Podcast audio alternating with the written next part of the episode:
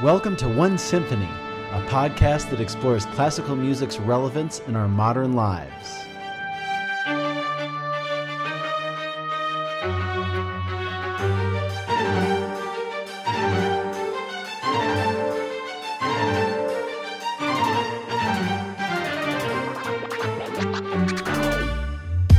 I'm conductor Devin Patrick Hughes, and I'm here to share with you stories and conversations with musicians, composers, and artistic entrepreneurs that aim to unite us into one symphonic world.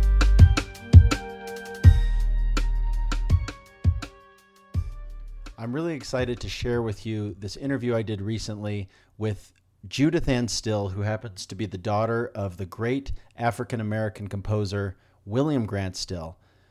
William Grant Still was one of the great pioneering black composers of the 20th century in America, not only paving the way for black musicians and composers to participate and excel in classical music in America, but he was also involved in the contemporary uh, music scene, the popular music scene in the 1920s and even the 1910s. Uh, the interview goes into a lot of really interesting behind the scenes uh, compositional practices, uh, how William Grant Still uh, related to his family, a lot of the struggles he went through. Uh, and ultimately, I think you'll find this is an incredibly redeeming story and a story of someone with such courage, fortitude, and just perseverance. And I'm just really excited to bring it to you. One of the recordings that I'll be using, uh, we are able to use courtesy of Bridge Records and the Royal Philharmonic Orchestra that comes from William Grant Still's Symphony Number One, the Afro American Symphony. So here's the interview. I hope you enjoy it.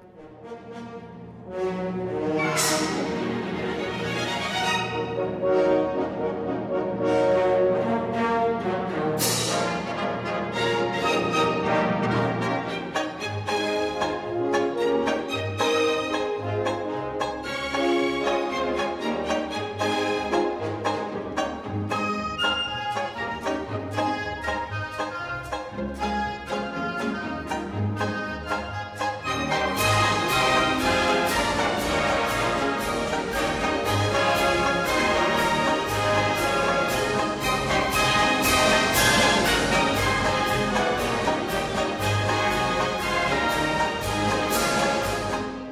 am here with Judith Ann Still, the daughter of the late composer William Grant Still. Judith, it's such an honor to be speaking with you today.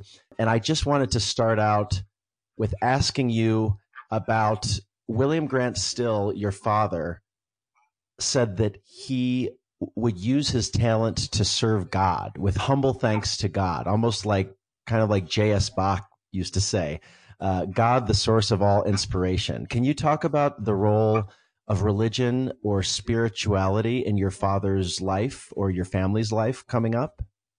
My father's connection with the Creator was very strong, and, and throughout his life, he didn't uh, ever join a church after he grew up but he became interested in metaphysical things as well, and he would have very spectacular dreams in which high representatives of the Creator would uh, talk to him about uh, important things in, uh, in creation and uh, give him inspiration. Can you expand a little bit on the dreams? Because I know that um, he would use his dreams, he would kind of go into dreams, and uh, like the play, the playwright Carlton Moss said um, that William Grant Still would sit there. He had the habit of tapping his foot. He never talked about anything but that music. I got the impression that when he left, wherever he went, he'd sit down and mess with that music. He was always off in another world. Did you have any experiences of him um, invoking dreams or talking about dreams or translating dreams into his music? Oh, yes. And sometimes in while sleeping, he would, as he said, get the theme for the piece he was about to begin working on. Uh, a lot of his creative work occurred while he was asleep.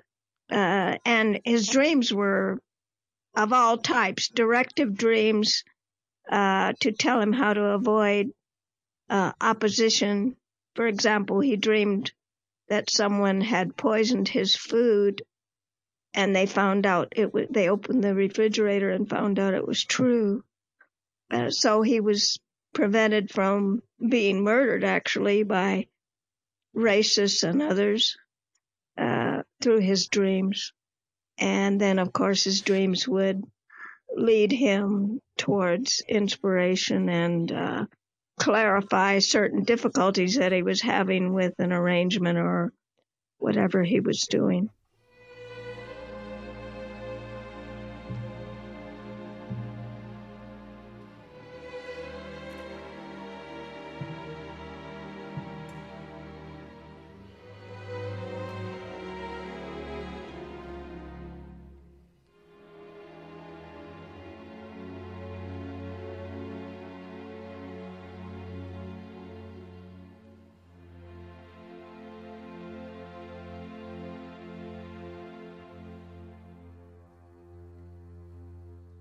So, in his compositional process, would you say that he essentially worked throughout the day or during the night, or did you ever interrupt him when he was composing, or was that forbidden?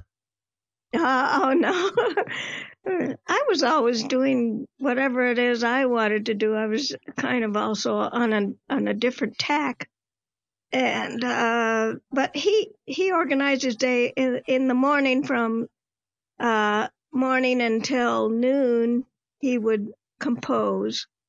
And after lunch, my mother would play over whatever part of the score that was uh, that she could play on the piano for him. And then uh, in the afternoon, he would work in the garden or do whatever repair work was required around the house. He he had a place for everything and then everything in its place. So, so your mother, Verna, um, so she was a pianist as well. Can you talk about that relationship and growing up with two musicians? Did was there any encouragement for you and your siblings to go into music? uh, yeah, it didn't work. And uh, no, my my mother was trying to teach me to play the piano and I was not interested. And my father happened by the room and heard what was going on, and he said, uh, "Forget it, Verna. She's going to write. She's not going to be a musician." I wrote my first short story when I was nine, which I guess spoke to the fact that that's what I might do later on. My father was kind of intuitive about about uh, what what people were really about. William Grant Still has crossed paths with many other of the great musicians, uh, you know, from W.C. Handy, uh, who he worked with significantly, Paul Whiteman, Artie Shaw, and to the classical big names of the 20th century, like Edgar Varese to George Chadwick and um, and Will's good friend Howard Hanson. Can you talk about any kind of influences that you remember being particularly strong for your father or any relationships that he forged that meant the most to him? Oh, yeah. Well, I think Handy was valuable to him for introducing him to uh, the early jazz music and uh, soul music and uh, uh, uh, uh, Negro music from from the ground up. And the blues was especially a revelation to my father because growing up in Little Rock, he had not heard the blues. So when he heard the blues, he realized that he could do something with that. And Varese was valuable to him for helping him to get away from the conservatory ideas that music should be written in the Baroque vein or in the European vein but my father wanted to start a truly American music. So he realized that this was his emancipation proclamation from doing it the same old way. This is something I find about about William Grant Still's um, music. Most uh, strikingly, most profoundly, um, Antonin Dvorak, you know, came to America in the 1890s and talked about how Afro American music, spirituals would be the future of American music and that of the world. And to me, your father is the first composer who truly assimilates the blues, spiritual music, folk music. He merges that with the European style, with the classical symphonic orchestra in a way that is so incredibly genius and uh, effective and unique in its own right. Can you talk about some of your impressions, maybe not just growing up, but looking back on how he created that music and how you're obviously you are the reason, much of the reason that this music is being played today in 2020 at such a profuse level, which is incredible. Can you talk about that unique style that he created um, and any kind of um, thoughts or recollections you have around that?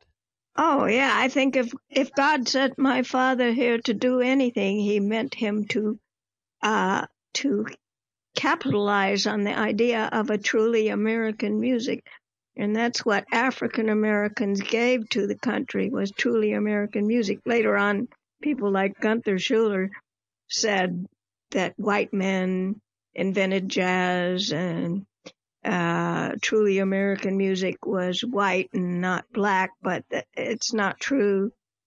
Uh, truly American music came out of William Grant Still and, and Harlem long before the 20s, but it really came to its position in history in the 20s in Harlem. I absolutely agree that my father was the epitome of American music and uh, it gave it a form that everyone could appreciate and enjoy.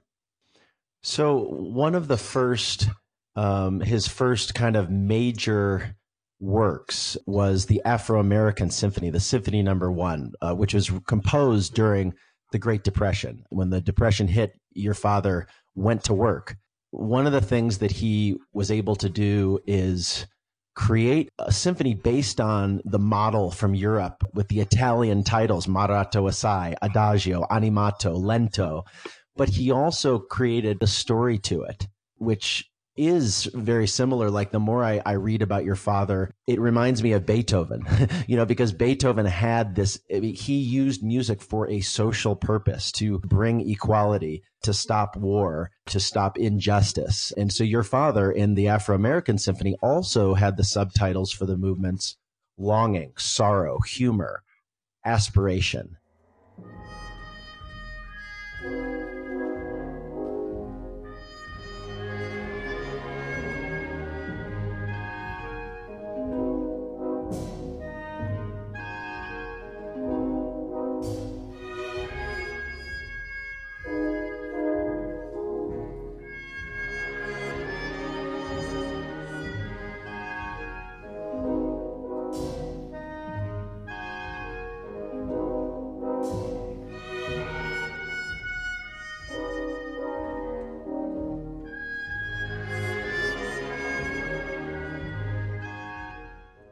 This symphony also was taken to Germany in 1933 by Howard Hanson. It was played with the Berlin Philharmonic and was encored on multiple levels. Uh, I think, uh, you know, three or four times, which was almost unheard of at that time.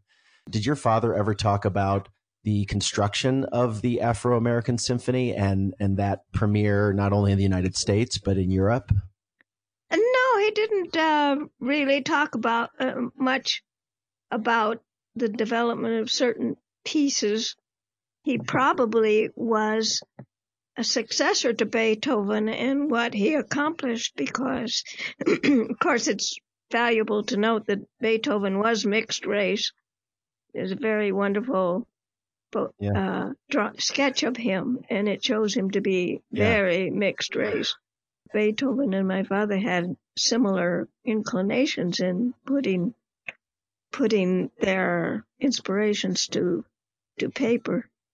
I've seen multiple examples of your father writing about how he believed music could cure racism. I know he has this these children's um, children's pieces, uh, like the little song that wanted to be a symphony, The Prince and the Mermaid, where it was his goal to teach brotherhood through music. He said children learn from their elders to hate and discriminate. How did this develop throughout his life? I mean, he probably lived from 1895 to 1978 uh, through s- some of the most turbulent times to be a Black American.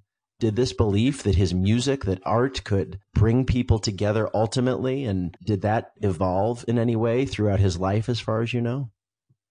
I think he was absolutely right. You know, when we first, we had to make the first all still recordings and send copies to all the radio stations because, you know, the major record companies wouldn't help us.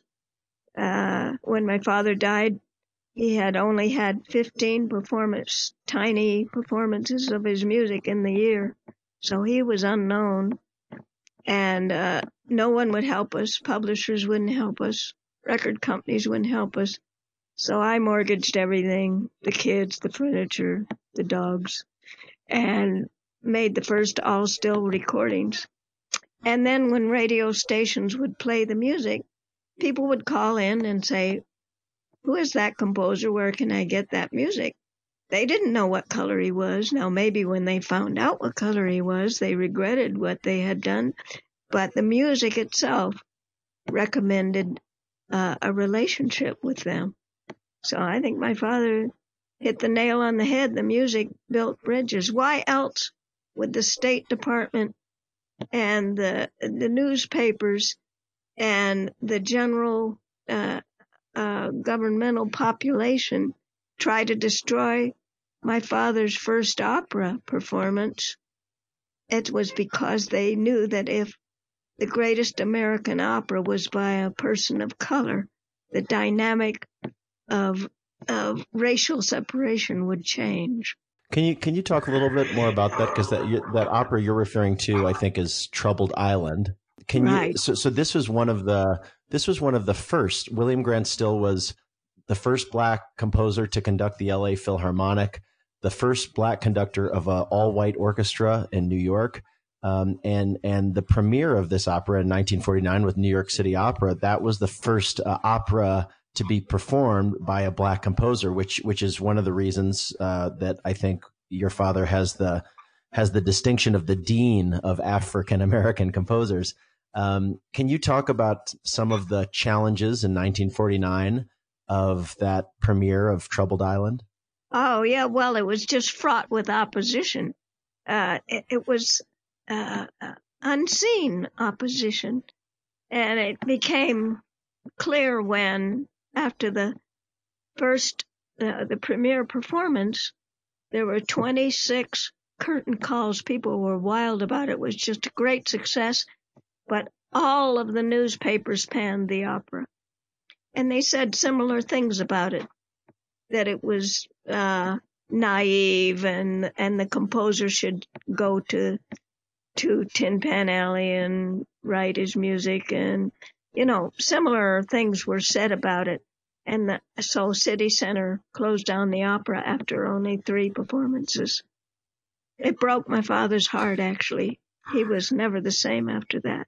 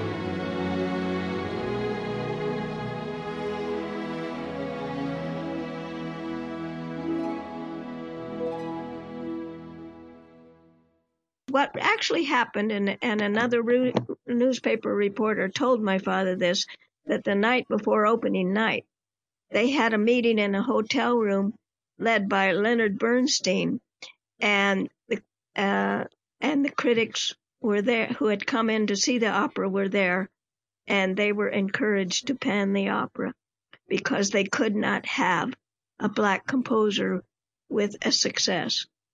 He changed the end of the opera to make a statement about human nature and uh, about human relations. And then he wrote his finest opera, Costaso, right after that. Gorgeous opera, Afro Spanish music, and it has, Costaso has never been done. Is there, and it, and, and I've been trying to find some recordings of Troubled Island too. It seems um, it has been recorded. So is the is the music available? Is that something that people could perform today? Oh yeah, uh, actually, uh, the Black Opera Company in London, the Black Swan, the Black Swan, is going is planning to do Troubled Island for its second second its European premiere, second world premiere in September of this year. Uh, now that may change because of the coronavirus. Uh, I don't know what's going to happen with that, but they they have the option to do that. So we're hoping uh, the opera was never done after 1949, and to this date, it has still not been done again. Well, one of the things um, I think that you can take a lot of credit for is I'm seeing orchestras are starting to incorporate the works of people who have been underrepresented in the past, whether they be African American composers, female composers, Latino composers, more into the repertoire. So we're not just playing, uh, you know, African American composers in February. It's becoming uh, part of the mainstream orchestral repertoire. And I think uh, your father's music uh, deserves this as much as anyone else's.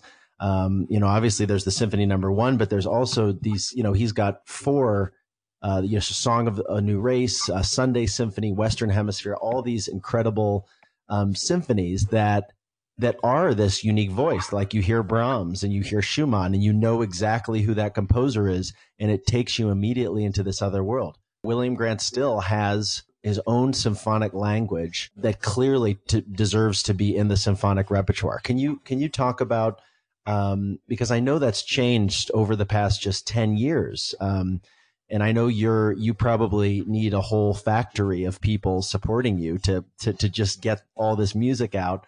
Um, can you talk about, you know, your role in that process? Oh, well, I don't like to talk about myself because I, you know, I'm doing this for them and no one else was going to do it.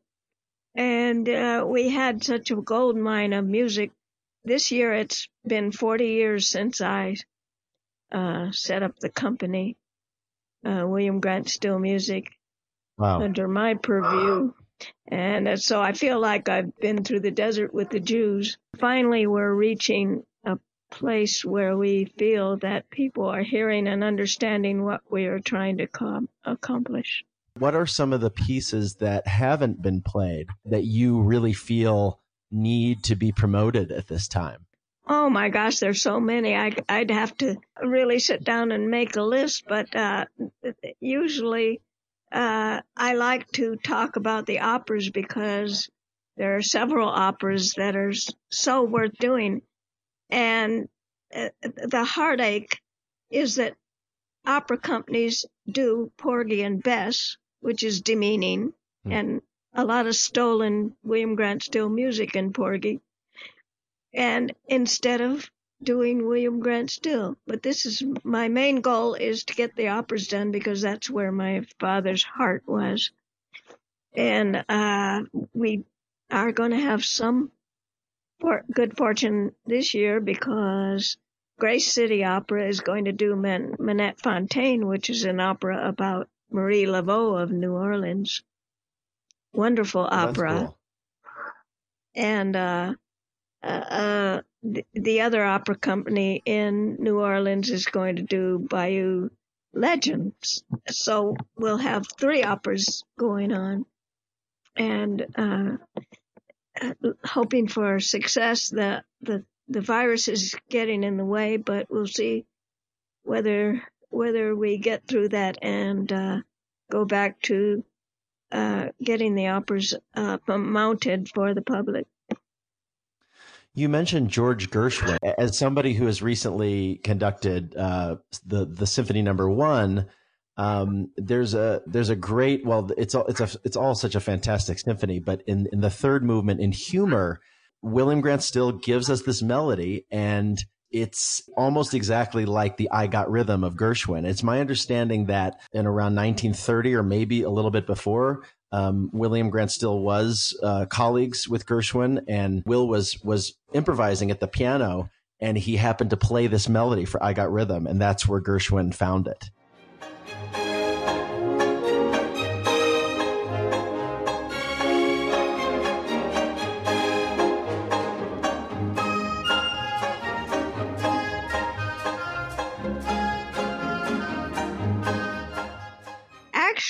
It started in the early 20s with Shuffle Along. Shuffle Along was the first great stage play in Harlem, and Gershwin was in the audience, and my father was improvising I Got Rhythm. So Gershwin took it.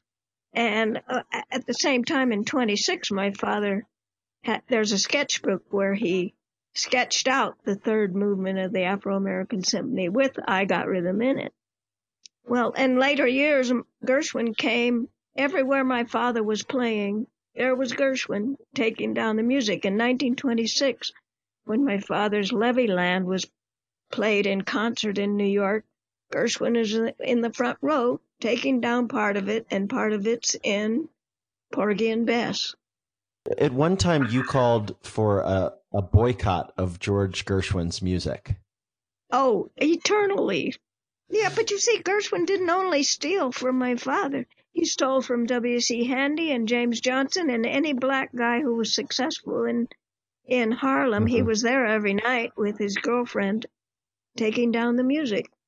But it's true that a lot of white musicians and writers and people in the arts went into Harlem because that's where the excitement was. That was where the uh, uh, deep from the ground music was coming, and uh, they would take things down and a black person couldn't object. Who was he going to object to? If he did object, uh, the adverse forces would have him hanging from a lamppost the next day.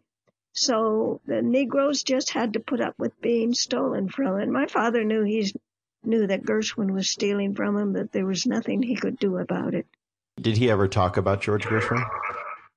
Oh yes. And he told my mother all of that. She was angry and started writing articles, but there was no receptivity for her claim that Gershwin had stolen from black people in the days of, you know, segregation and all of that. So she didn't get anywhere telling, trying to tell the public about Gershwin. Prejudice was in the way. A person of color succeeding in classical music. Uh, we still had no black operas that were important in in on the operatic stage. And although the Afro American Symphony was all, almost done, the rest of the music was not well represented. So I wondered whether anything I could do was going to succeed.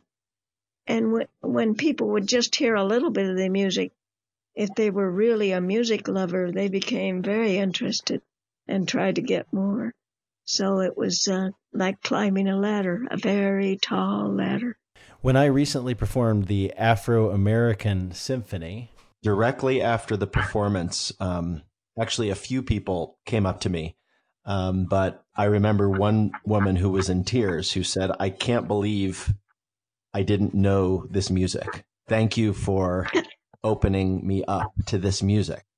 I feel as artists and bringing people together through not only your father's music, but everything that an orchestra does and that creative process that makes people feel like we are one, uh, like your father talked about, like Beethoven talked about this idea of brotherhood um, that persists despite all odds, that is kind of like the connective glue that holds us all together as as as one people on planet Earth. You know, there's always this push and pull, and it seems. I think I think Obama was quoting somebody when he said the arc of history is long, but it bends towards justice. What role do you feel music and an orchestra plays in, in that push and pull? Oh, I think music is the only thing that reaches into the inner part of the person, into the mind and emotions you can talk along, uh, you can give a lot of political speeches to a person, but when you reach into their emotions and their sense sense of justice uh, through music, and it does, you know, the vibrations of music, organized sound, uh, just as a roiling river will upset you, a quiet stream will calm you down and and put you at peace. And that's what music does. It, it organizes your emotions uh, and, uh, uh, tells you what is, what is just, what is right, what is love. And it, it does it in a way that words cannot. Like Beethoven said, 10 or 20 or 30 years from now, after writing his ninth symphony, we're not going to come together, but probably 200 or 250 years from now, it will happen. So it's kind of like your father and it's it's this sacrifice, you know, being at the certain place and time in history, knowing that the appreciation, the recognition, the societal response to their art is probably they're probably not going to see it. You know, that is oh, something oh, that I feel is truly remarkable and uh, uh, astounding in terms of just kind of sacrificing your your body for the spirit. Absolutely. And you know what? We should have reached this point before because in the year 2000, DNA science announced that every human being on the planet is a descendant of a black couple in Africa. That should have immediately mm-hmm. told the world that bigotry is a load of cods, but it didn't. Mm-hmm. People go on with, uh, we shall not replace, these people will not replace us as et cetera, et cetera. And, and, uh, uh, they, it, it's they're belatedly going to discover in other ways, I suppose, that the DNA science was correct. So science has proven what artists have been telling us for, for centuries. Um, well, um, if if if if I can be in a, a small part, um, just a contributor of um, bringing your father's works um, to the rest of the world and making the world a, a better place, you know, a more loving and caring and unified place. Um, I'm just honored to be a part of that. And Judith, I just wanted to thank you again um, for your time and your commitment to that same mission. Um, and I'm looking forward to a lot of the music of William Grant Still in the future. Uh, well, I appreciate that. I, I I'm honored to be asked to speak with you, and I'm I'm so happy that that, that you are doing this and have done the music and and are playing a big part in the realization of human understanding.